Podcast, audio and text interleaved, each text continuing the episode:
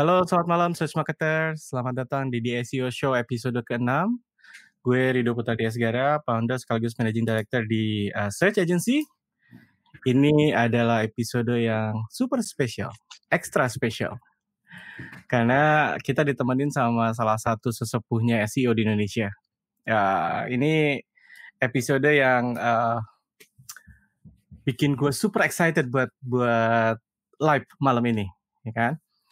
Uh, tapi kita sebelum live, uh, gue mau ngucapin turut berduka cita untuk keluarga dan kru uh, Sriwijaya Air SJ 182 kemarin. Uh, mudah-mudahan keluarga, uh, penumpang maupun kru diberikan ketabahan dan semua cepat bisa selesai, bisa ketemu uh, semua uh, penumpang sama krunya. Uh, teman-teman sales marketers di episode kali ini seperti biasa kalau teman-teman mau ikutan untuk diskusi, teman-teman bisa pakai fitur live chat di sebelah kanan, uh, baik di Facebook maupun di YouTube. Terus uh, teman-teman yang sudah ikutan live, silahkan chat biar kita tahu, ya kan? Uh, teman ngobrol kita malam ini bukan seseorang yang asing lagi, teman-teman yang ada di SEO tentu sudah kenal. Uh, tapi biar yang lain juga ikutan kenal, Mas Bro, uh, silahkan diperkenalkan dulu mungkin. Halo, halo semuanya, excited banget untuk malam ini kita ngomongin bareng diundang sama uh, kalau tadi bilang gue sesepuh ini maha sesepuh gitu. Ah iya. Wah, excited banget, privilege banget buat diundang untuk ngobrol-ngobrol sama uh, Bro Rido. Kenalin, nama saya Renry Mulyono. Saya saat ini founder dan CEO dari Toffee Dev Digital Agency. Uh, kompetitornya Search Agency, tapi kita temenan. Saya udah keringetan waktu kemarin Search Agency. Wah, apalagi nih agensi baru. Wah, kita bisa dibahas habis-habisan nih sama sesepuh. But Aduh. it's fun, it's fun. Yes. yes, pas dulu kita masih anak bawang ini. anak anak bawang ketemu gede gitu. Iya.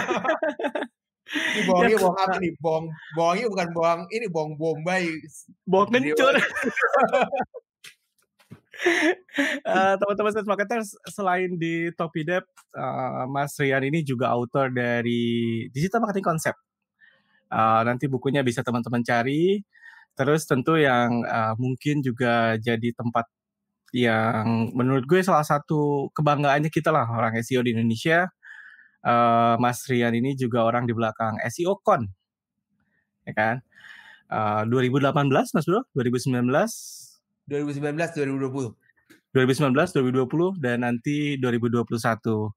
Uh, udah bisa register ya Mas Bro ya? Boleh cerita dulu ya. Mas Bro soal SEO Con 2021? Uh, SEO Con 2021 karena kita masuk ke era yang baru. Uh, mungkin gue ceritain sedikit mengenai SEO Con ya. Siap. Jadi SEOCon, SEOCon itu kita mulai 2019. Saya pas mulai, uh, kenapa bikin uh, SEOCon? Karena SEO itu, SEO bisa dibilang barang lama. Udah dari awal internet berdiri, setelah email, mungkin search engine yang keluar kedua gitu ya. Hmm. Uh, tapi di Indonesia, uh, kita memang uh, butuh, tapi ngomongnya butuhnya butuh gak butuh gitu ya. Uh, nggak yang harus uh, semua orang pakai SEO dan pengguna SEO itu banyak mulai dari bisnis dari pengusaha muda dari uh, yang mau belajar semua belajar mengenai SEO dan pada saat 2018 mungkin 2016 2017 2018 uh, gue baru mulai uh, memperkenalkan, menjajakan SEO ke perusahaan-perusahaan dan perusahaan-perusahaan ternyata mereka banyak banget yang bagi butuh. Cuman tantangannya dari SEO itu uh, kita di Indonesia nggak punya uh, wadah, nggak punya wadah yang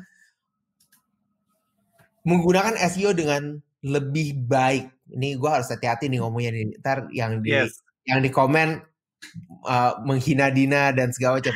Tapi SEO itu kalau kita bilang ada black hat, ada white hat, ada gray hat gitu ya. Kebanyakan adalah ya as we know, kebanyakan bakal ngomongin tentang black hat sama gray hat. Uh, menggunakan PBN, backlink, uh, PADA dan segala macam. Yang sayangnya uh, untuk diaplikasikan ke dalam sebuah bisnis yang gue ngomongnya legit bisnis. Semua bisnis legit, semua yes. bisnis baik. Namun ada beberapa bisnis yang memperhatikan, oh mereka itu harus baik, mereka nggak bisa di ban, nggak bisa macam-macam sama mesin pencari, takutnya di ban, pakai strateginya harus yang tepat dan segala macam. Uh, kebutuhannya untuk hal itu naik, cuman nggak ada wadahnya, wadahnya di mana? Dan di situlah hmm. tercetus ide si SEOCon uh, sebagai tempat untuk belajar.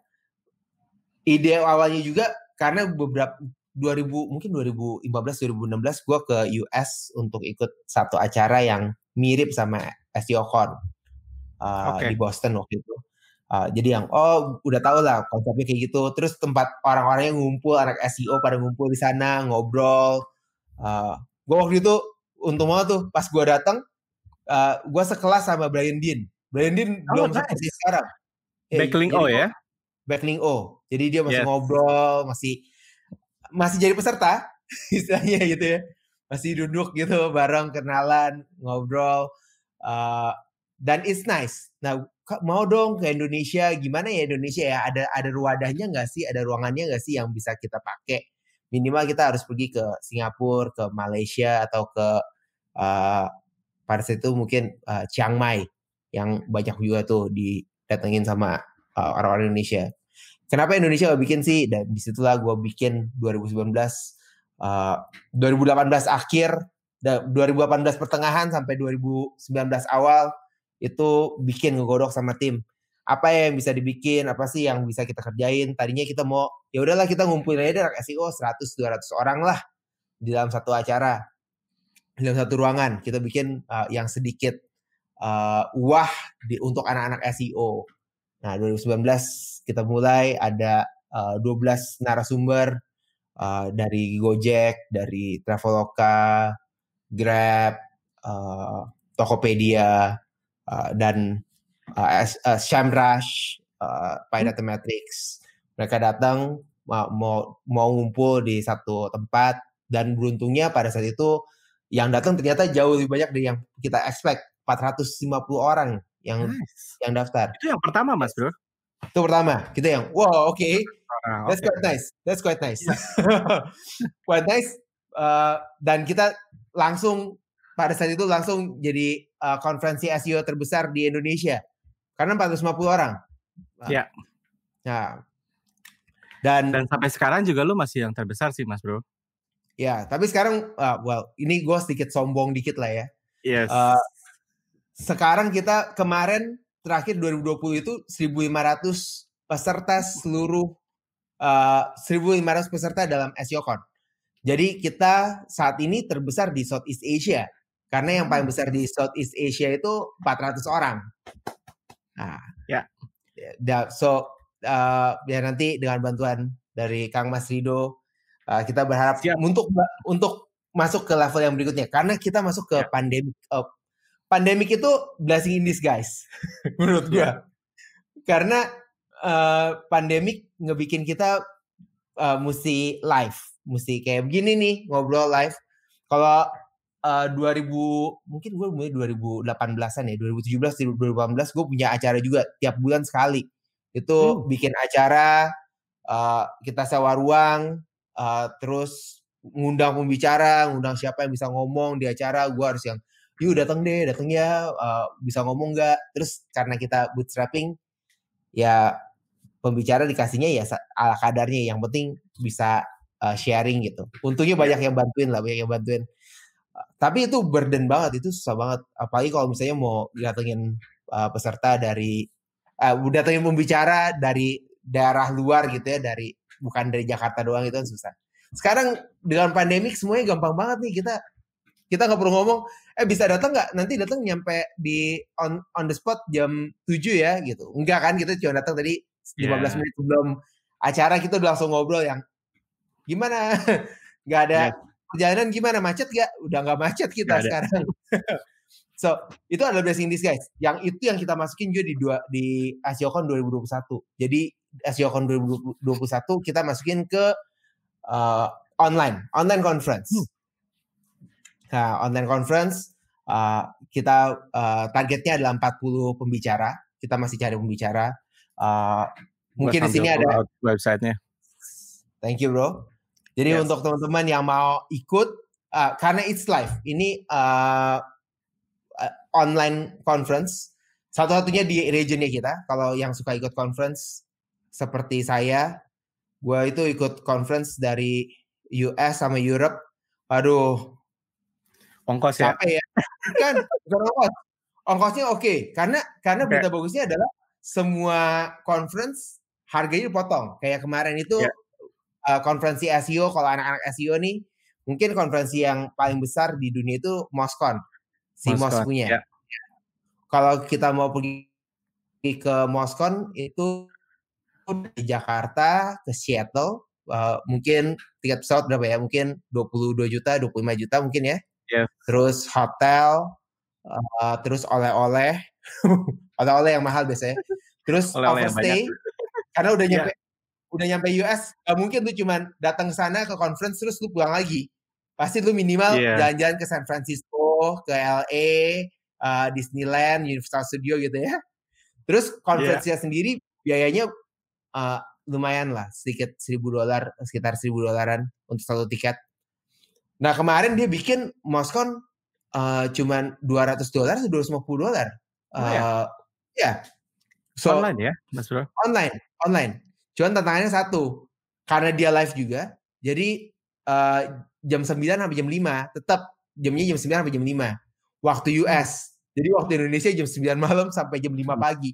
Iya. Yeah, kan ya kadang. aduh um, bilang nggak kerja nggak ini terus di rumah juga malam kalau jamnya kebalik juga nggak enak nah jadi itu juga satu uh, goals kita kita mau kasih uh, world knowledge ke Indonesia, jamnya SEO kan tetap jamnya Indonesia 9 sampai 5. Tapi yang kali ini berbeda karena uh, kita mau targetin ke seluruh Asia. Jadi okay. the audience will be Asian. Uh, Asian. Yep. Asian. Asia sampai Australia. Uh, pembicara-pembicaranya yang udah confirm itu ada beberapa yang udah confirm yang bisa gua, gua reveal di sini. Uh, ada John Show yang digambar oh, itu John Show yeah. dari Pirate Matrix. Pirate uh, Matrix ya. A good friend. Uh, terus gue gue nggak tahu lu kenal nama namanya atau enggak. Gue salah takut sebut namanya. Gue lihat dulu nama pastinya. Namanya adalah uh,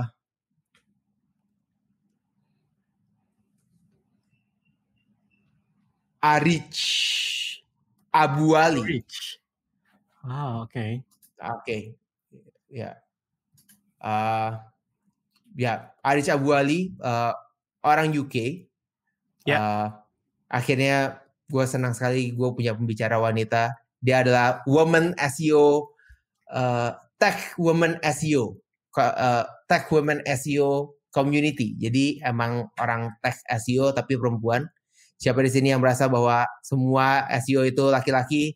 Tekan saya. Yeah saya banget. SEO Con udah dua kali laki-laki semua semuanya laki -laki semua. cowok semua yang datang pun cowok semua. Sedih banget yeah. kita di dunia SEO nah uh, yang kali ini uh, kita mencoba lebih bervariasi lah. Ya. Sudah uh, bisa register ya mas bro? Sudah bisa register. Dan mas bro Rido juga udah confirm akan oh, sharing. Mudah-mudahan itu Siap. wajib banget penting banget dan dan uh, sekali lagi gue juga butuh bantuan sama teman-teman di sini untuk meramaikan SEOCon karena uh, kita mau ngebawa ini ke level internasional karena salah satu ya. goals impiannya gue bikin SEOCon adalah uh, gue pengen orang-orang itu kalau mau belajar itu ke Indonesia hmm. kan kadang-kadang kalau kita mau belajar kan kita yang ke Singapura ke Malaysia gitu ya oh kita mau dong uh, belajar SEO ya udah kita terbang ke Singapura. Kita mau ikut konferensi dong, konferensi yang besar kita ke Hong Kong, kita ke Lisbon, kita ke US gitu. Kenapa sih nggak dibikin di Indonesia? Nah, salah satu salah satu impiannya gue adalah gue pengen narikin orang-orang tuh dari dari uh, Australia, dari uh, Singapura, Malaysia, Filipina, Thailand itu datang ke ke Jakarta, bukan ke Indonesia sih, ke Jakarta untuk uh, ikutin conference dan mereka jadi yeah. bisa kita bisa dapetin uh, exposure juga dari mereka gitu. Yes. Nah itu adalah the big goals yang gue pengen ini dan nanti Bro Rido ini gak bakalan ngomong bahasa Indonesia karena gue udah bilang sama Bro Rido, bro, gue butuh orang Indonesia goes international on Siap. SEO. Nah jadi Bro Rido ini yang bakalan ngomong uh, di stage international. I'm Siap. so excited about it. Yeah. I'm also super excited Mas Bro dan menurut gue ini ini kebanggaannya kita semua orang-orang SEO lah Mas Bro ya. Dan thank you, it's thank time you. for us in Indonesia to level up our game. Dan salah satunya adalah lewat ini. Dan gue rasa udah waktunya orang lihat industri SEO di Indonesia juga punya potensi loh. Ya kan? Kita yeah. bukan cuman pengekor doang. Ya, betul. Yes. Oke, okay, Mas Bro. Thank you. Uh, teman-teman yang mau daftar silahkan ke seocon.id. Uh, udah bisa daftar uh, nanti di sana ya. Uh, topik kita Mas Bro, malam ini gue tuh pengen ngobrolin soal landscape SEO di Indonesia karena kenapa sama lu karena lu juga orang lama di industri ini dan gue yakin uh, lu punya banyak experience di industri ini, ya kan? Hmm. So uh, pertanyaan pertama gue adalah yang lu lihat ya Mas Bro ya perkembangan SEO dari lu mulai berarti 10 tahun yang lalu 2010-an kan? Ya, 2010 Sampai ya. sekarang kira-kira seperti apa ya Mas Bro kalau lu lihat ya? Menurut gue SEO itu adalah anak tiri. Hmm. Indonesia gak pernah booming dengan SEO. Kita gak pernah yang wow harus pakai SEO banget nih. Karena kita skip masanya SEO. Kita langsung ke masanya sosial media. Sosial media, ya. ya jadi uh, kalau uh, di eranya uh, harusnya eranya itu adalah desktop terus ke mobile, kita skip di desktop. jadi generasi mobile ya. ya. Uh, jadi semuanya ya kita uh, mobile generation dan di mobile ya. generation ya. yang diinstal pertama kali itu bukannya Google Search Engine, yang diinstal pertama kali itu ya Facebook, Instagram, hmm. uh, WhatsApp, uh, Telegram, ya itu yang kita install pertama kali. Google adalah hanya sebagai uh, kalau kita butuh lagi butuh informasi uh, penggunaannya juga uh, sangat minim. Nah, jadi kebanyakan bisnis juga ngelihat dari uh, sisi search, search marketing, mereka yang kenapa harus pakai search marketing? Kan semua orang pada pakai uh, sosial media. media. Semua pada pakai Facebook. Ya udah, kita jualan pakai Facebook aja, kita jualan pakai Instagram tanpa mengetahui esensi dari uh, search engine itu apa. Nah, itu yang gue lihat di Indonesia kejadian. Uh, dan akhirnya ya uh, eh, SEO-nya sendiri nggak nggak berkembang seperti yang seharusnya. Uh, jadi ya uh, yang pakai ya bisnis-bisnis uh, bisa dibilang karena SEO ini bilangnya gratis gitu ya kan pakai SEO aja gratis, trafiknya gratis, uh, pengunjungnya gratis dan yang datang ya semua yang mau gratisan. Akhirnya uh, kita punya uh, free mentality. Kalau yeah. nggak kalau berbayar nggak mau bayar, eh kalau berbayar nggak mau pakai gitu. Nah SEO uh, eh, challenge-nya di situ. Sama 10 tahun gue di dunia SEO, uh, baru beberapa tahun ini kita mulai uh, berkembang, mulai jadi lebih dewasa uh, dari penggunaannya. Uh, mulai dari uh, bagaimana kita menggunakan toolsnya, menggunakan uh, strategi yang tepat, apa yang mesti dilakukan, apa yang nggak boleh dilakukan, itu baru terjadi dua tiga tahun terakhir ini. Ya, yes. Uh, dan yang tadi lu cerita soal di anak tiriin juga bukan cuman di sisi bisnisnya ya Mas Bro ya. Kadang-kadang kita lihat juga di sisi talentnya pun seperti itu. Hmm, yes. Iya. Yeah. Benar, benar banget. Uh, bahkan mungkin ya beberapa tahun ke belakang gitu. Tahun-tahun ini mungkin udah nggak ada ya, tapi masih tahun-tahun ke belakang tuh masih ada bisnis yang anggap kalau orang SEO itu adalah orang IT. kejadian tuh, Mas Bro. oh iya, uh, itu itu bukan yang kejadian, bukan yang kejadian lagi. Bahkan kita dibilang kan cuma ngerjain internet doang, seberapa susah sih gitu. Masa yes, sih susah pakai internet? Betul. Kan gampang. Jadi kita butuh orang yang bisa Photoshop, bisa video editing, bisa post social media, bisa uh, desain grafis, bisa SEO, bisa bikin website, bisa upload video ke YouTube, bisa balasin komen, semuanya itu satu orang. Nah lo, hmm. terus kita yang udah kalau kita yang udah pernah ngejalanin yang tuh ada oke ya satu orang bisa ngerjain semuanya. kalaupun yeah. kalaupun bisa waktunya cukup gak ya ngerjain lo 24 jam sehari ngerjain semuanya itu supaya semuanya uh, in order. yes, yes. Ini follow up question gue ke ya, ya. yang ya. barusan Mas Bro. Hmm. Jadi kalau kalau menurut lu nih di 2021 gimana caranya bukan gimana caranya ya.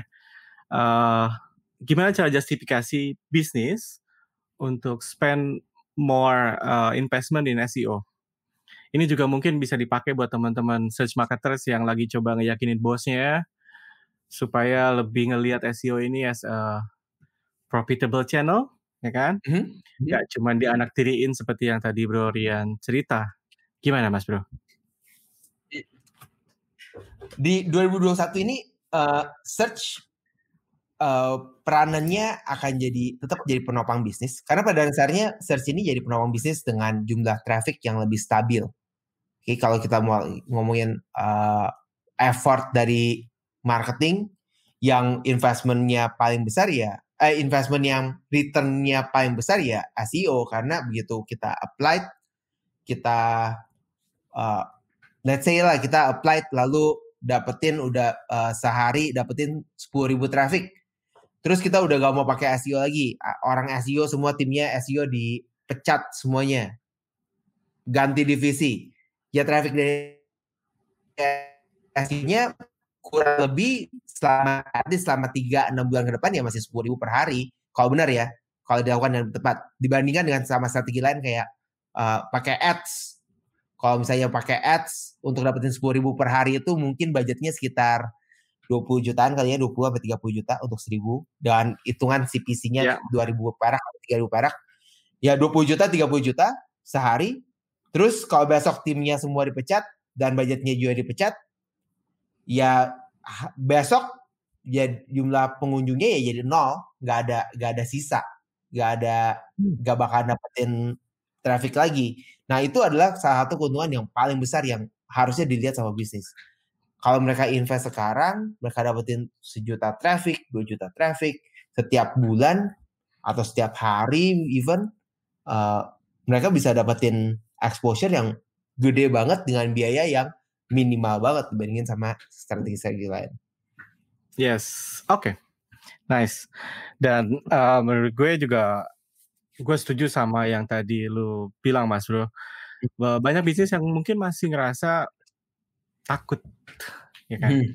ya. buat invest di SEO dan uh, gue nggak tahu lu setuju atau enggak ya. Tapi menurut gue ini adalah salah satu part di mana kita orang-orang SEO punya andil di sana. Kan? Ya. Uh, karena industri SEO ini kita dibentuknya menurut gue agak lumayan jauh dibanding bukan jauh ya, agak lumayan melenceng dibandingkan dengan market yang mature seperti Europe atau US. Hmm. Di sini kan uh, bisnis kebanyakan agak sedikit trauma terhadap SEO karena approach-nya yang diberikan sama agency atau diberikan sama freelancer pada akhirnya tidak memberikan apa yang uh, bisnis inginkan kan hmm. ini salah satu part yang gue sering banget ngobrol sama anak-anak ini ini partnya kita nih buat benerin industri kita tuh ke situ gitu supaya bisnis ini bisa ngelihat return dari investment SEO itu beneran ada gitu mas bro ya. karena kadang-kadang orang mikirnya kapan gue ngajarin SEO tadi yang lu cerita itu sosial hmm. media nih lagi hype pakai ads nih ya kan pakai ini ya kan jadi value-nya SEO ini kadang-kadang suka nggak uh, muncul gitu nggak kelihatan mas bro. Betul. Ya karena karena uh, kita di di dunia kita ya sosial media gede banget. Indonesia itu sosial sosial media country gitu ya. Jadi uh, ya kita emang hype banget di sosial media dan semua uh, perusahaan sosial media kalau mau dapetin traffic yang gede ke Indonesia aja. Setidaknya yeah. Indonesia dengan jumlah penduduknya kita sekarang mungkin penggunanya 180 juta kali ya atau hmm. nambah nih karena pandemik belum keluar laporannya gue masih nungguin laporannya yeah. naiknya jadi berapa banyak karena pandemik ini semua pakai internet uh, dan kita socialize banget orangnya oh suka uh, inilah uh, murah senyum langsung download yeah. sosial media jadi uh, bisnis yang ngelihatnya ya udah sosial media pakai sosial media aja semua orang pakai sosial media. Cuman yang orang nggak banyak nangkep adalah uh, intensi dari penggunaannya. Pada saat kita pakai sosial media intensinya kita bukan ke bisnis. Dan hmm. di sosial media semua orang browsing anything yang mereka lagi pengen cari aja. Maksudnya yeah. personal personalnya mereka. Sedangkan kalau saat mereka mencari sesuatu yang berhubungan dengan parutnya mereka dengan masalahnya mereka dengan bisnisnya mereka mereka carinya nggak di sosial media.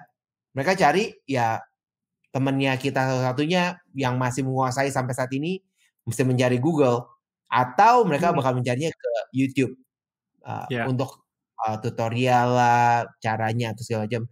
Begitu mereka dapetin produknya, oh produknya bagus si A nih, mereka searchnya balik lagi ke uh, search engine.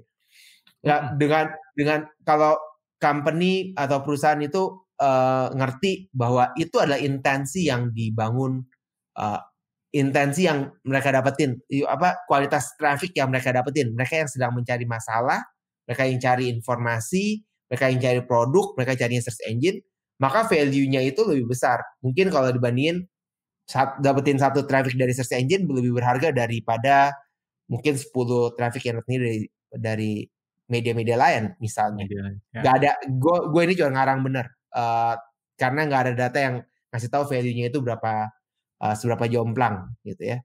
Nah, tapi itu jadi satu pemikiran yang harus diambil sama pemilik bisnis itu menurut gua. Yes. Uh, karena search ini kan intensnya memang uh, intense driven ya. Jadi intensnya memang kuat dibandingkan dengan channel lain ya kan. Ya.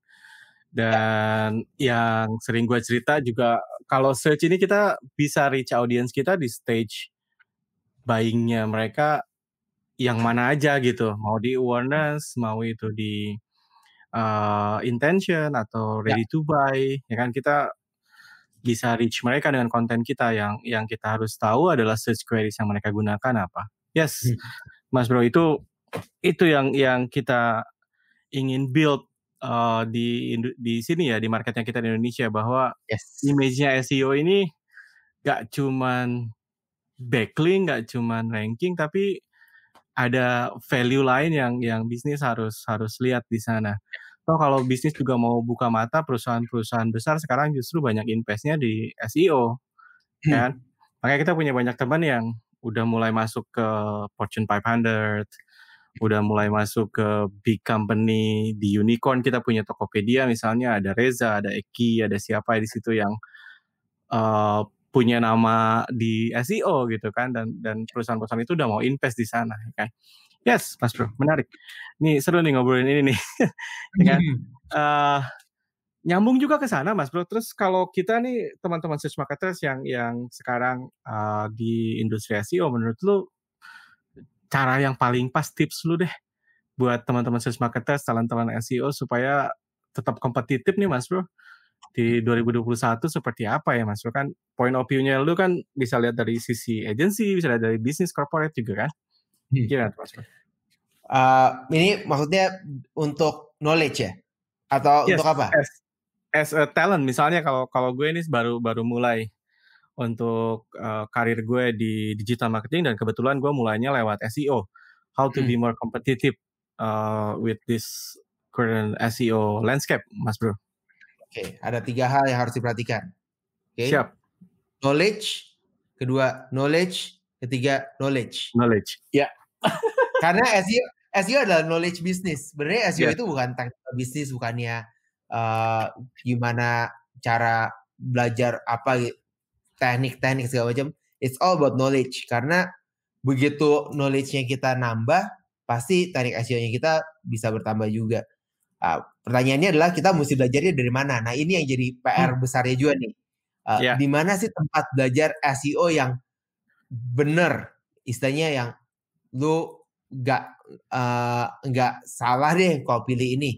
Dan tempat SEO belajar SEO itu banyak banget. Di Indonesia pun banyak banget tempat kursus-kursus belajar SEO, kurs uh, workshop atau apa pun itu, uh, yang mana yang harus dipilih? Lu gue sih dipilih yang mana yang harus kita ikutin, karena semuanya uh, semuanya punya kisah sukses masing-masing, semuanya uh, menyatakan dirinya benar dan uh, kita sebagai orang yang kalau misalnya tanya ke Bro Rido atau ke tanya ke gue mungkin kita bisa lihat oh yang ini jangan ikutin yang ini boleh ikutin yang ini oke okay, yang ini hati hati-hati dan segala macam nah kalau misalnya yang baru benar-benar baru mulai langkah yang paling bagus untuk mulai adalah uh, ini Indonesia honestly gue nggak punya jawaban pasti hmm. walaupun gue punya gue kalau gue boleh self promote gue punya kelas di Top Institute yang ngajarin tentang SEO fundamental. Oke, okay? Ya. yeah. uh, it's it's fair, fair uh, dalam artian dengan uh, biaya yang uh, gue tawarin dengan konten yang di, bisa dipelajarin, it's quite fair. Oke, okay? tapi kalau misalnya uh, itu gue bikin khusus emang buat market Indonesia. Tapi kalau misalnya punya kesempatan, punya punya kemampuan bahasa Inggris lebih tinggi, gue bakalan saranin ke Moss ataupun ke SEMrush, SEMrush. Ya. Yeah. Dua ini adalah uh, udah gratis, terus mereka kasih kontennya is a really good quality untuk pemula. Jadi start from there, baru abis itu uh, merambah ke tempat yang lain. Of course, SEOcon juga salah satu wadah yang bisa dipakai. Tapi ini uh, knowledge base kalau yang baru mulai bagus untuk nambahin knowledge. Cuman hati-hati pusing aja. Ya. Karena kontennya bisa jadi uh, sedikit intermediate uh, ke advance untuk beberapa orang. Ya. Dan tadi lo bilang knowledge knowledge knowledge tapi juga mungkin mas bro masih ditambahin experience. Sambil experience. dicobain sambil dicobain Yes. Sambil dicobain, ya kan? Sambil dicobain ini yang jadi tantangan terbesar. That's good. Uh, Blorido ngomong ada experience.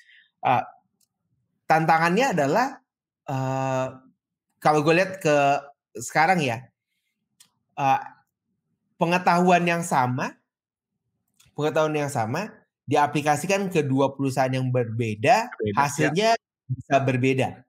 Tapi knowledge-nya sama.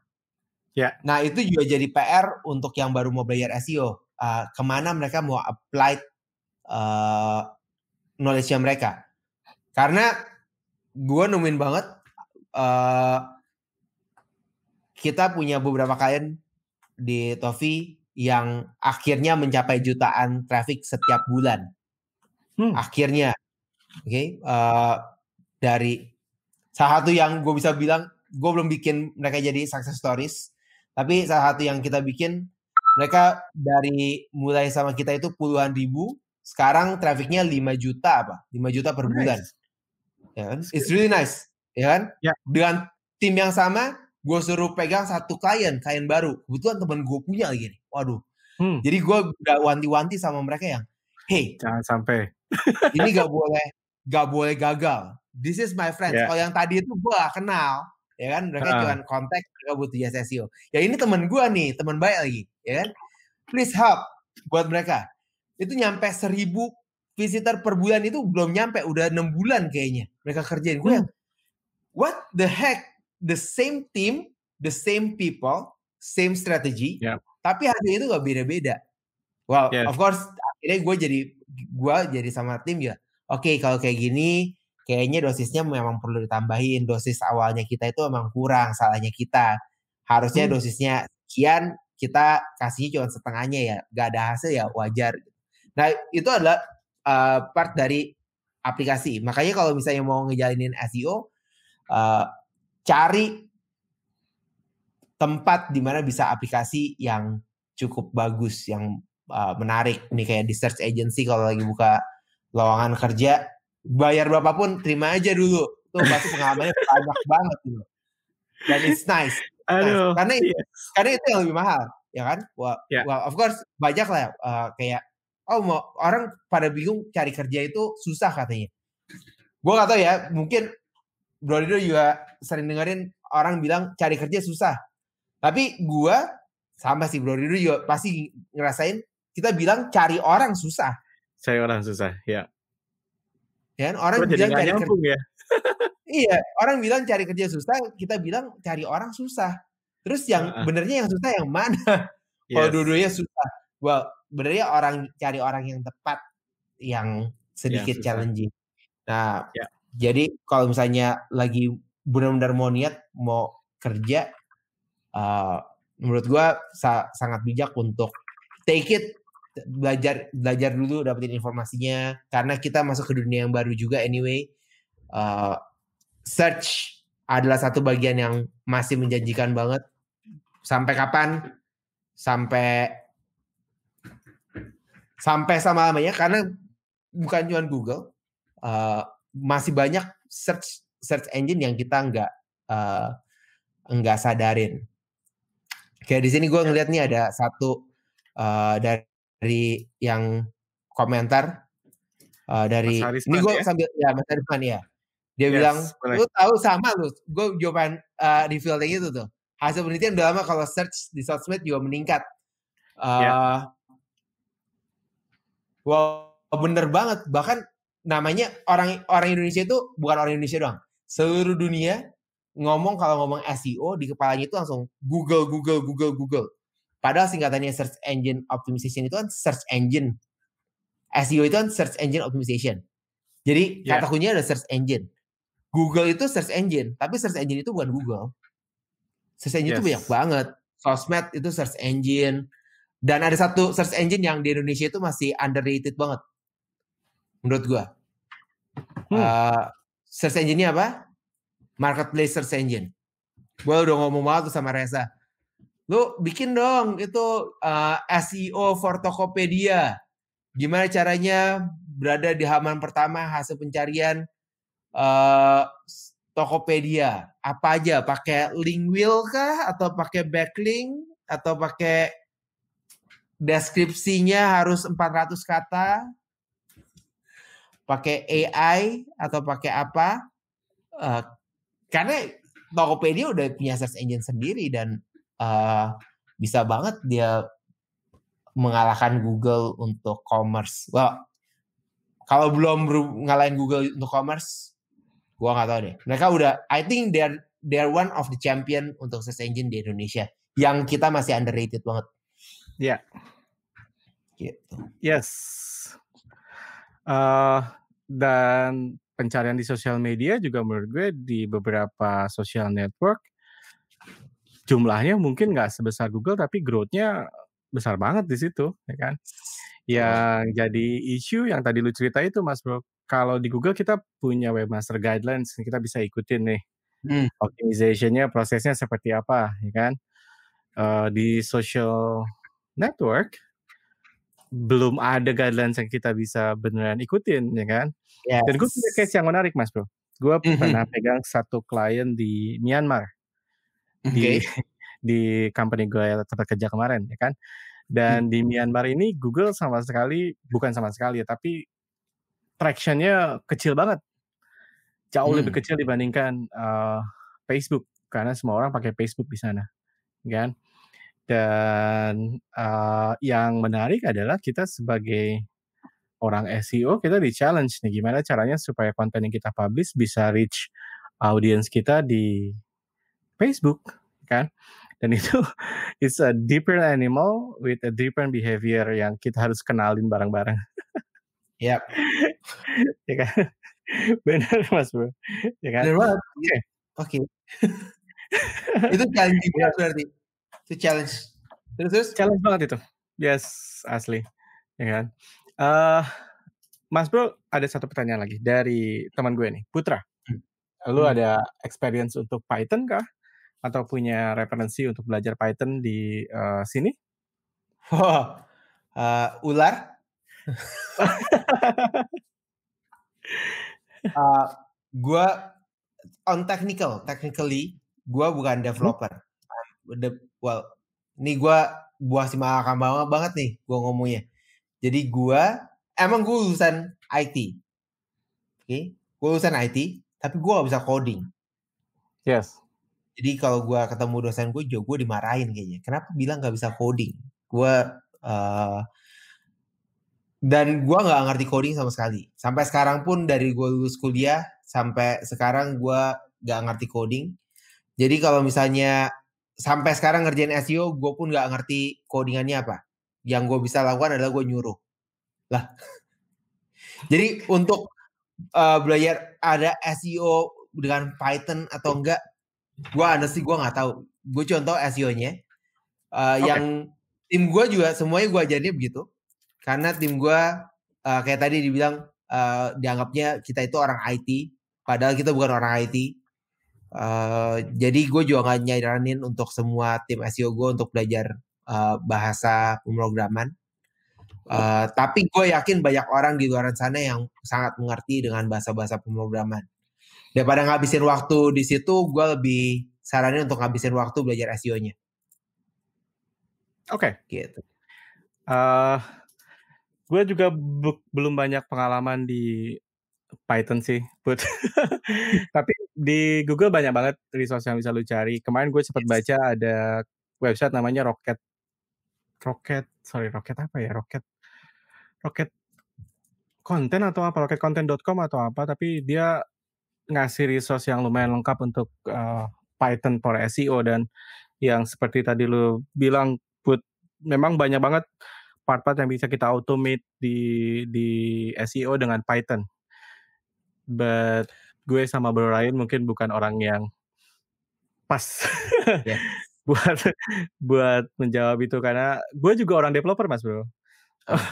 Dulu tuh gue web development, cuman udah insap, udah insap lagi.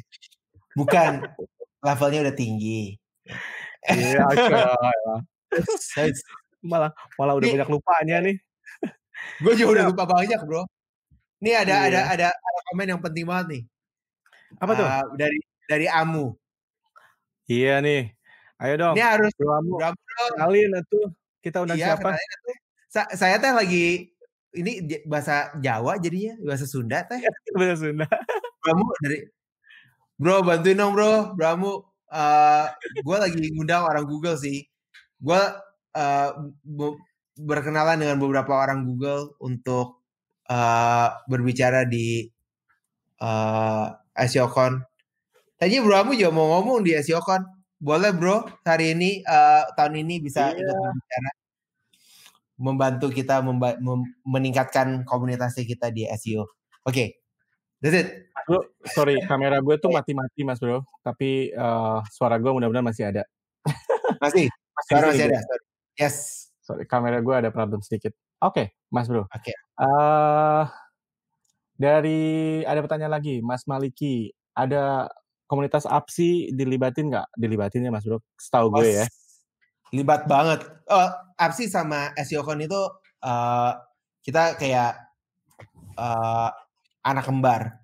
Karena lahirnya itu dekatan banget uh, antara APSI sama uh, SEOCon Uh, dan semua yang gue suka adalah anak-anak SEO itu uh, friendly banget. Jadi pada saat kita bikin si SEO con di saat yang sama juga uh, mereka pada kenalan di tadinya gak kenal. Tadinya kita jarang banget.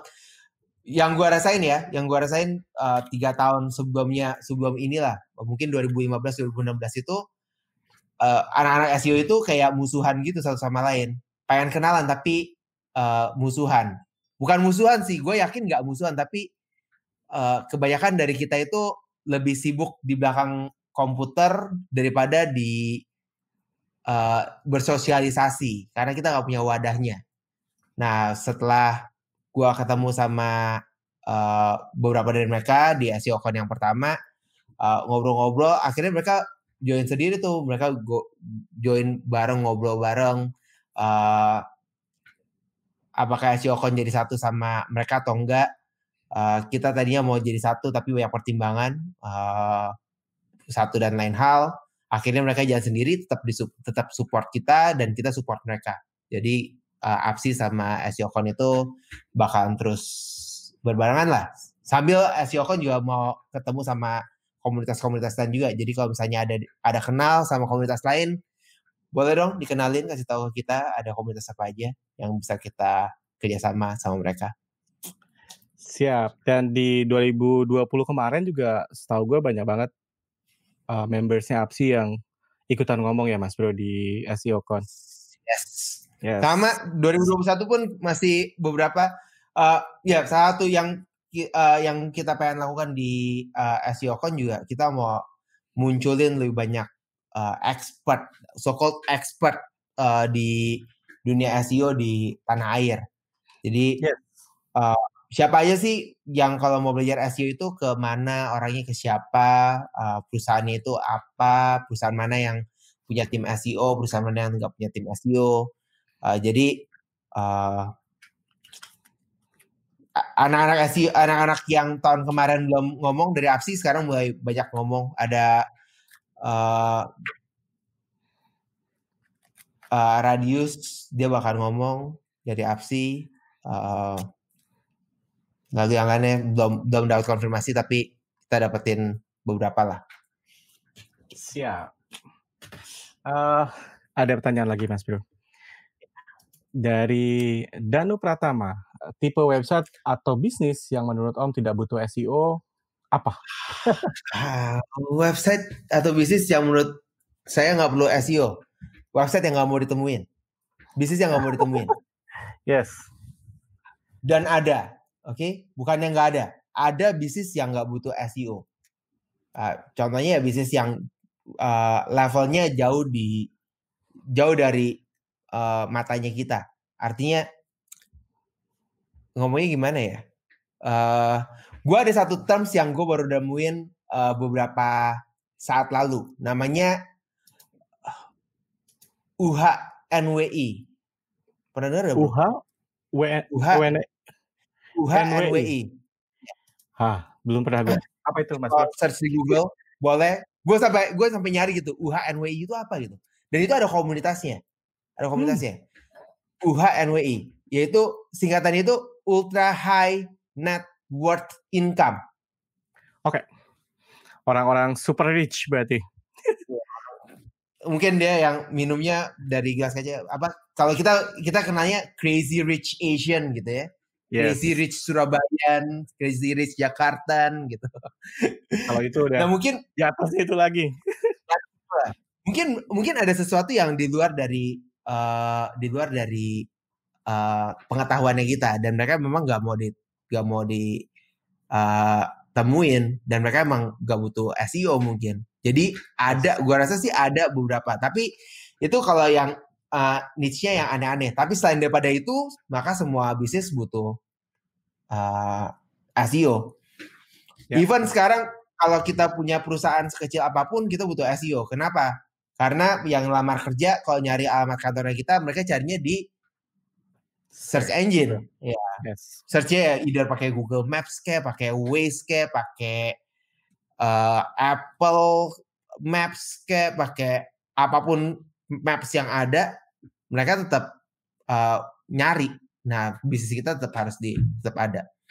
Ya. Almost every business mungkin butuh SEO ya, Mas Danu, seperti yang Mas Rian tadi cerita. Kecuali kalau misalnya short term activities yang ya. bisnisnya uh, gue nggak tahu. Event juga mungkin kadang-kadang butuh karena event biasanya punya pre-event dan lain-lain. Tapi kalau activity-nya short banget, misalnya uh, bisnis itu cuma running untuk satu bulan, dua bulan, ada beberapa bisnis yang seperti itu yang untuk handle certain project aja mungkin mereka tidak butuh SEO gitu ya. ya. Tapi kalau dia punya long term strategy buat build bisnisnya, uh, menurut gue sama Bro Ryan, kayaknya pasti membutuhkan exposure like di search, kan? Uh, siap, Mas Bro. Um, pertanyaan dari Mas Danu lagi mengapa para praktisi SEO di Indonesia begitu anti begitu anti dengan link building teknik Om? Bukankah itu satu faktor SEO? Mas Bro? Ya. Bukannya anti. Yes. Dan dan praktisi SEO banyak yang menggunakan link building. Cuman yang anti, kayak kayak kalau tanya ke gue, uh, gue pakai link building nggak? Jawabannya gue nggak pakai link building. Gue uh, timnya kita di Tofi Dev kita nggak pakai link building strategi untuk kebanyakan dari klien. Alasannya kenapa? Simple karena uh, di Indonesia uh, saat ini kan search engine search engine ini kita ngomong ke Google ya Google Google SEO ya Google itu mulai develop mulai berubah dengan algoritmanya mereka uh, mereka nitik beratin ke berbagai macam hal selain daripada link dan yang gue temuin adalah link building ini adalah titik terakhir yang mereka akan butuhkan pada saat uh, mereka udah gak nemuin faktor-faktor yang lain yang artinya hmm. websitenya sama kontennya udah semuanya sama equal mereka cari yang lebih signifikan itu dari dari mana ya dari link uh, hmm. jadi bukan yang anti dengan link building tapi kita tahu kapan kita harus pakai link building yang gua sayangkan adalah banyak kan mereka fokusin hanya di link building nah itu yang gua anti itu gue pun anti yes jadi oh pakai apa? Oh bikin pakai ya udah websitenya baru jadi nih. Kita harus tembakin link seribu link setiap bulan. Buat apa tembakin seribu link setiap bulan link building terus ngapain gitu? Uh, ngabisin budget di situ. Nah itu yang gua anti. Ya. Tapi itu salah satu SEO. Yes. Yes, gua atau setuju. Setuju sama lu Mas Bro. Uh, kita nggak bukan anti sama uh, backlink Mas Danu, cuman kebanyakan kalau kita punya long term strategy salah satu part yang penting untuk kita jaga di SEO adalah brandnya kita, kan? Bayangin nanti kalau Mas Danu punya bisnis, terus uh, punya website, terus uh, ke website itu datang backlink dari blogspot yang cuma satu konten, terus ada nyebut nama brand kita di sana, ada backlink ke website kita di sana, kan? Uh, di point of view-nya brand tentu itu bukan sesuatu yang diinginkan, kan? di luar itu juga karena kita punya long term strategy yang kita mau build untuk SEO, tentu kita mau untuk ngikutin semua guideline yang di, diberikan oleh webmaster, guideline-nya Google. Dan di sana Google juga menyebutkan bahwa backlink ini salah satu key factors yang dia lihat untuk SEO karena dulu kalau Mas Danu sempat ngikutin SEO di zaman dulu tuh ada PageRank namanya. Uh, dibuat sama Larry Page dan PageRank itu totally ngelihat value backlink yang didapat sama semua website, sama sebuah website, ya kan?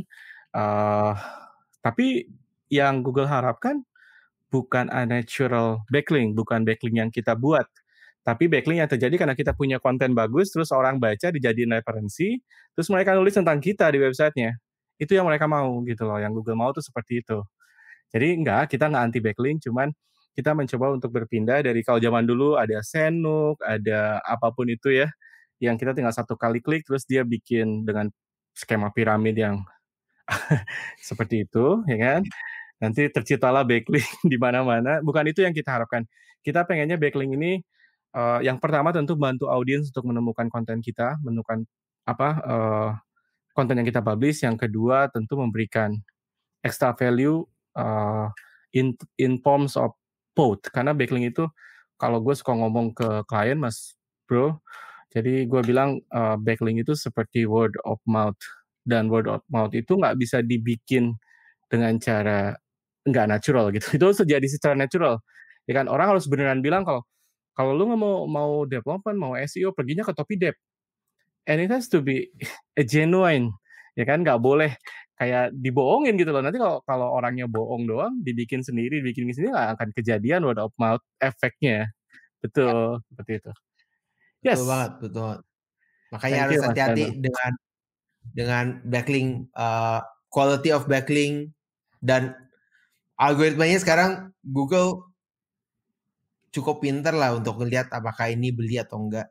Uh, ya. Resikonya kita untuk kena dari yang beli itu lebih besar dibandingkan dengan kita uh, kerjain sendiri, mendingan kerjain sendiri gitu ya. Yes. Kecuali kalau Mas Danu lagi lagi ikutan kontes SEO, lagi ikutan SEO race atau apa pun itu, yang dalam waktu tiga bulan Mas Danu harus naikin position uh, sebuah keywords mungkin ya kan, ya itu nggak apa-apa. Ya? Ya. Tapi kalau Mas Danu gunakan untuk bisnis, untuk uh, brand yang Mas Danu punya, sebaiknya fokusnya jangan di situ. Oke, lanjutin lagi uh, dari Mas Jarot. Mas Jarot, thank you ikutan terus uh, live uh, sessionnya kita. Dua edisi SEO Con kemarin nggak ngundang orang Google ya yang tadi nih Mas Bro. Ada ada. ada. Kita udah kita ngundang orang Google. Uh, SEO Con ah. pertama kita ngundang orang Google. Uh, Aldrich dari Singapura. Okay.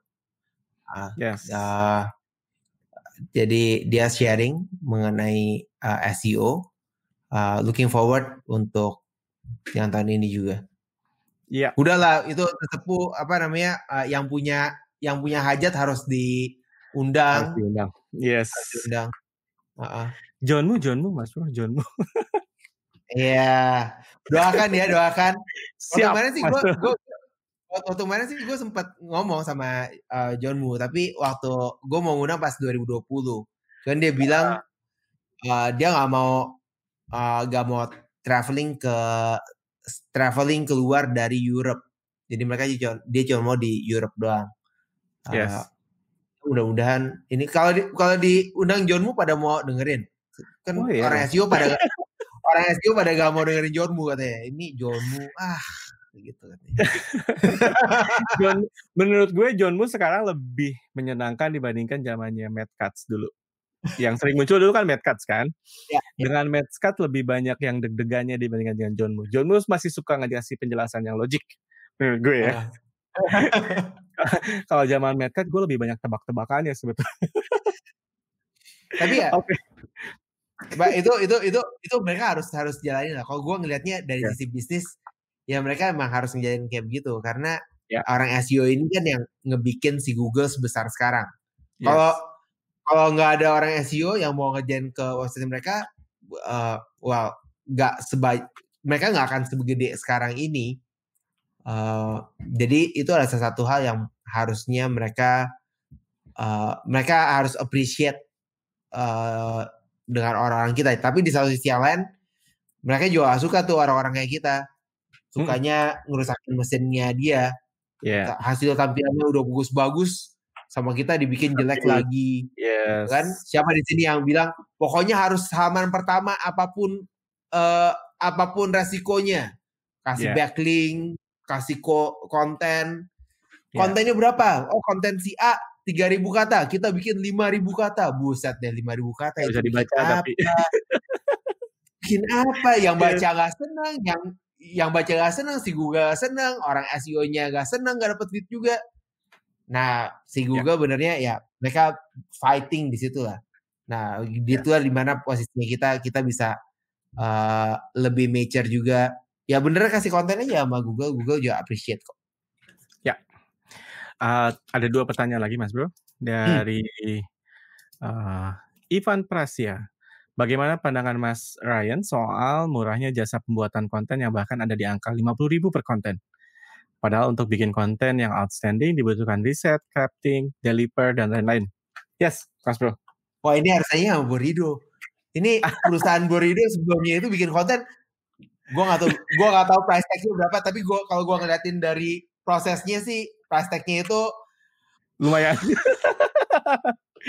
yes. Uh, Ya, Mas Ivan ya memang tapi Mas Ivan kalau Mas Ivan gue gak tahu Mas Ivan ini kerjanya, uh, apakah konten creator atau seperti apa, um, memang mungkin butuh waktu ya industri kita ya. Jangankan konten Mas, uh, Ivan, bahkan di beberapa freelance marketplace ada orang yang nawarin jasa SEO mulai ribu Kebayang nggak Bro Rian? sakit perut kita. Ya kan? Uh, nah ini ini part cara hidup. Nah itu. Nah ini kayaknya part dari dari proses uh, pendewasaan industri SEO di kita sih Mas Ipan Bro Ryan menurut gue ya. Ya kan? At certain point industri kita akan seperti market yang lebih mature di mana bisnis lebih menghargai effort yang kita lakukan ya kan uh, tapi sekarang kalau di posisinya gue nih ke klien uh, gue lebih mencoba untuk menjaga apa ya, menjaga harga. ya kan? Jadi uh, di beberapa case kadang-kadang lebih baik untuk kita nggak kerjakan uh, daripada uh, rewardnya tidak seperti yang kita harapkan gitu ya. Dan mudah-mudahan nanti, tapi dengan catatan kita juga tentu harus menjaga kualitas dari kerjaan kita ya. Jangan sampai kerjaan kita mahal tapi nggak bagus kan nggak ini juga. Oh. tapi Bro Rian punya pengalaman yang sama mungkin ya, 10 tahun di agensi kita coba buat naikin value-nya kita mati-matian ya, Mas Bro. Nah, at the end, at the end uh, menurut gua adalah tentang value yang kita mau kasih itu kayak gimana. Kalau misalnya ada yang mau bayar, mau dibayar lima puluh ribu per konten untuk mereka bikin konten yang udah keren banget, udah udah pakai research, udah pakai uh, di sini crafting, udah deliver dan segala macam, boleh dong kenalin ke gua. Gue juga mau kok yes. uh, pakai jasanya. Uh, tapi uh, gue yakin dia juga akan happy kalau dikasih kerjaan yang banyak. Uh, kayak uh, di timnya gue itu bikin artikel kayaknya sekarang udah berapa ratus per bulan gitu ya. Kita outsource kok. Kita nggak ini. Karena kita tahu it's so hard untuk bikin konten itu kayak gimana. Dan kalau misalnya ada yang mau dikasih uh, lebih murah, at the end pengalaman kita adalah at the end mereka gak happy juga. Udah kita kasih kerjaan banyak terus mereka gak happy nih. Ini kan nyebelin ya. Uh, yeah. Pada saat padahal at the same time uh, mereka bisa aja naikin pricingnya lebih mahal sedikit karena kualitasnya bagus uh, dan semuanya jadi happy. Uh, saat ini udah banyak banget kok yang appreciate dengan uh, dengan bayar lebih mahal uh, dapetinnya lebih bagus. Toh itu yang kita lakuin kan. Uh, kita as user juga yeah. kita nggak cari yang paling murah, semurah-murahnya karena kalau kita cari paling murah kita semua pakai handphone yang uh, 100 mungkin Google waktu itu bikin handphone berapa ya? Tiga ratus ribu atau dua ratus ribu tuh yang dijual di uh, iya. Iya berapa? Dua ratus ribu, seratus ribu ya? Iya, uh, berapa? Hampir 150-an ribu deh. 150-an ribu. Kalau itu emang yang paling bagus, uh, yes. dia bakal kita bakal pakai itu semua. Tapi enggak tuh. Sekarang orang malah berebutan beli iPhone. iPhone yeah. bisa beli motor satu di dimasukinnya ke kantong dompet, jangan ke kantong belakang hmm. doang. Yes. Well, I think uh, orang-orang uh, untuk sekarang ini masih ini. Ya kayak tadi lah, ada yang jual SEO tiga puluh ribu, satu, gue pasti definitely gak bakal pakai, karena yeah. gue gak tahu dia pakai pakainya apa. Tiga puluh ribu itu kayak gimana? Uh, kalau di sini sebagai pemilik bisnis, tanyain tiga puluh ribu mau bayar atau enggak? Gue juga gak yakin mau bayar atau enggak. Kalau benar-benar bisnisnya benar-benar buat bisnis sendiri ya. Beda kalau buat main-main. Untuk bisa ada di halaman pertama untuk kata pencarian yang suka-suka ya itu bolehlah coba ya. Iseng-iseng. Yes. Siap, Mas Bro. Dari Mas Jarot nih satu lagi nih. Uh, hmm. Menurut Pak Rian, uh, eh, SEO hmm. untuk product fashion bagaimana Pak masa depannya? Melihat kebiasaan orang saat ini kalau cari produk fashion langsung masuk ke marketplace. Sempat tadi ke singgung dikit soal marketplace ini Mas Bro. Nah, uh, SEO-nya ada beberapa kategori yang masih ada di SEO. Uh, memang uh, kak, baik lagi SEO-nya ada di Google ya. Ada beberapa kategori yang masih masuk ke Google, kayak misalnya brand name. Menurut gua brand name, uh, tipe pakaian lebih spesifik. Uh, mungkin mereka masih mencarinya ke Google, tapi kita nggak bisa mungkirin bahwa marketplace punya andil yang besar juga untuk di uh, fashion industry. Jadi SEO di marketplace pun uh, bahkan lebih uh, bahkan lebih penting untuk yang punya toko. Kalau di SEO-nya sendiri mungkin yang uh, bertarung itu adalah para marketplace-nya. Jadi uh, mungkin gambarannya adalah kayak agregatornya agregator. Dulu itu ada banget tuh uh, Indonesia lagi banyak-banyaknya punya agregator tapi di beberapa negara udah ada agregatornya agregator. Nah mungkin yes. konsepnya sama. Jadi market uh, yang punya toko banyak ada agregatornya yaitu marketplace dan di marketplace ini ada agregatornya si Google. Ya. Yeah. uh, tahu menurut lu gimana Setuju gue. Uh, tapi mungkin yang kalau gue tambahin di marketplace juga bukannya tanpa competition, uh, Mas Jarod, di marketplace juga banyak banget brand yang di sana gitu ya. Jadi pasti ada competition di sana dan salah satu nanti yang SEO bisa punya andil adalah untuk build brand uh, trust-nya nanti untuk produk passion itu. Tadi Mas Rian sempat cerita ya kan uh, untuk brand term-nya ketika orang cari di search kita masih butuh SEO untuk build brand penetration-nya di sana ya kan. Terus juga mungkin untuk engaging dengan audiens lebih dalam juga kalau di marketplace kita punya banyak limitation di sana. Kita nggak mungkin bikin stories brand kita di marketplace. M mungkin sih nanti ke depannya, tapi sekarang at least di, di marketplace yang ada, kita cuma punya halaman produk, kategori produk, information. Kita nggak bisa create engagement yang dalam dengan audiens kita, kecuali kalau kita punya website, ya kan? Itu part yang kita bisa kerjakan di SEO. Um, Mas, akhirnya bro, pada pada akhirnya SEO-nya akan sedikit uh, ini ya sedikit uh, SEO-nya akan menjadi lebih lengkap bukan lengkap yeah. Ya. uh, strategi marketingnya bahkan gak butuh SEO doang kita perlu yes. strategi-strategi lain kayak branding strategi tadi konten strategi ads dan segala macam kumpul jadi satu baru bikin bisnisnya lebih solid. Yap, setuju Mas Bro. Thank you Mas Bro. Kita udah ngobrol hampir satu jam Mas Bro. Mungkin uh, pertanyaan terakhir dari gue untuk search marketers nih, lu punya tips and prediction nggak SEO 2021 seperti apa? Uh, SEO 2021 uh, kita bakalan, well prediksinya gue uh, konten bakalan jadi lebih penting. Uh, kita masih beruntung banget di Indonesia karena uh, kontennya kita belum dibaca sama uh, mesin mencari. Tapi pada saat yang bersamaan mereka belajarnya jauh lebih cepat sekarang dengan adanya AI dan ML di sistemnya mereka. Uh, mungkin di tahun ini mereka akan mulai uh, lebih mengotak-ngatik kontennya kita. Jadi uh, untuk yang di search marketer lebih banyak belajar tentang konteks, kontekstual, uh, konten, dan gimana website kita uh, mulai berkembang ke arah yang mereka inginkan. Jadi yang tadi uh, fokusnya ke membohongi mesin mencari mulai ditinggalin, pilih uh, pengaplikasian yang lebih ke webmaster toolsnya mereka. Yes. Thank you, Mas Bro. Uh, sebelum gue tutup, teman-teman Sales Marketers, gue mau ingetin lagi teman-teman Sales Marketers yang mau daftar SEO Con, uh, silahkan kunjungin seocon.id. Jangan lupa di follow juga nanti Instagramnya seocon.id. Terus YouTube-nya ada dua, Mas Bro. Yang mana yang sekarang dipakai? Uh, ada SEOcon sama SEOcon ID. SEOcon Jakarta, sorry. Uh, SEOcon. I think SEOcon yang ini. Ya? Yes. Yes. Uh, teman-teman search marketers, uh, gue juga highly recommended kalau teman-teman butuh any kind of digital marketing service, kunjungin Topidep. Uh, Topidep juga ada di Instagram juga, uh, Topidep.